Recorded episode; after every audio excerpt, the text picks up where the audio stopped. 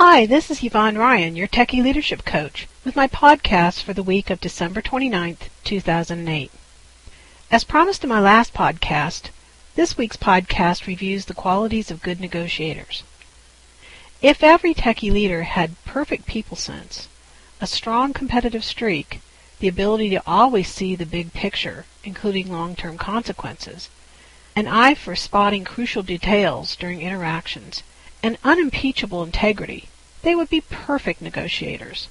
Sadly, this is rarely the case, and quite frankly, I'd be surprised if I ran across many who exhibited all of these traits. However, a techie leader could do worse than strive to develop these characteristics and skills as an ideal. Those who do will always be more successful as negotiators and leaders than those who do not.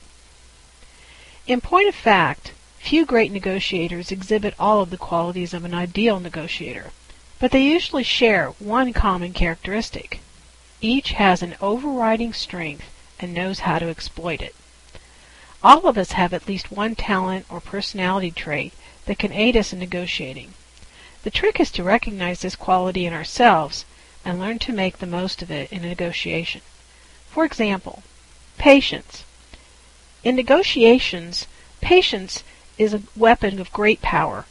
If you can outweigh the other side, you can usually out-negotiate them. Another important quality is clarity. Being able to build a case logically, quickly, and with more clarity makes you more persuasive and influential. Even though you may lack other talents, your ability as a superior communicator can help you become a superior negotiator. Mastery of details. The most persuasive person in any negotiation is the one with the most knowledge and mastery of the details. In addition, if you know something about me, my team, or my organization that I don't want you to know, you have a negotiating edge. Yet another quality is administrative skill. If you are able to use your administrative expertise to determine how aggressive you must be in negotiating price or compensation, you may have a negotiating advantage over others who are less knowledgeable. The following represent attributes suggested by Mark McCormick in his book On Negotiating that contribute to an individual's success as a negotiator. The first of these is that you don't need to be liked. Being liked by the other side in a negotiation can be an advantage, but people who need to be liked are susceptible to manipulation, especially if satisfying that need compels them to sacrifice negotiating points. If you can tolerate ambiguity and conflict, you're going to do better. Good negotiators are flexible.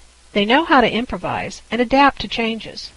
The best negotiators thrive on the chaos, uncertainty, and ambiguity that may be present in a negotiation.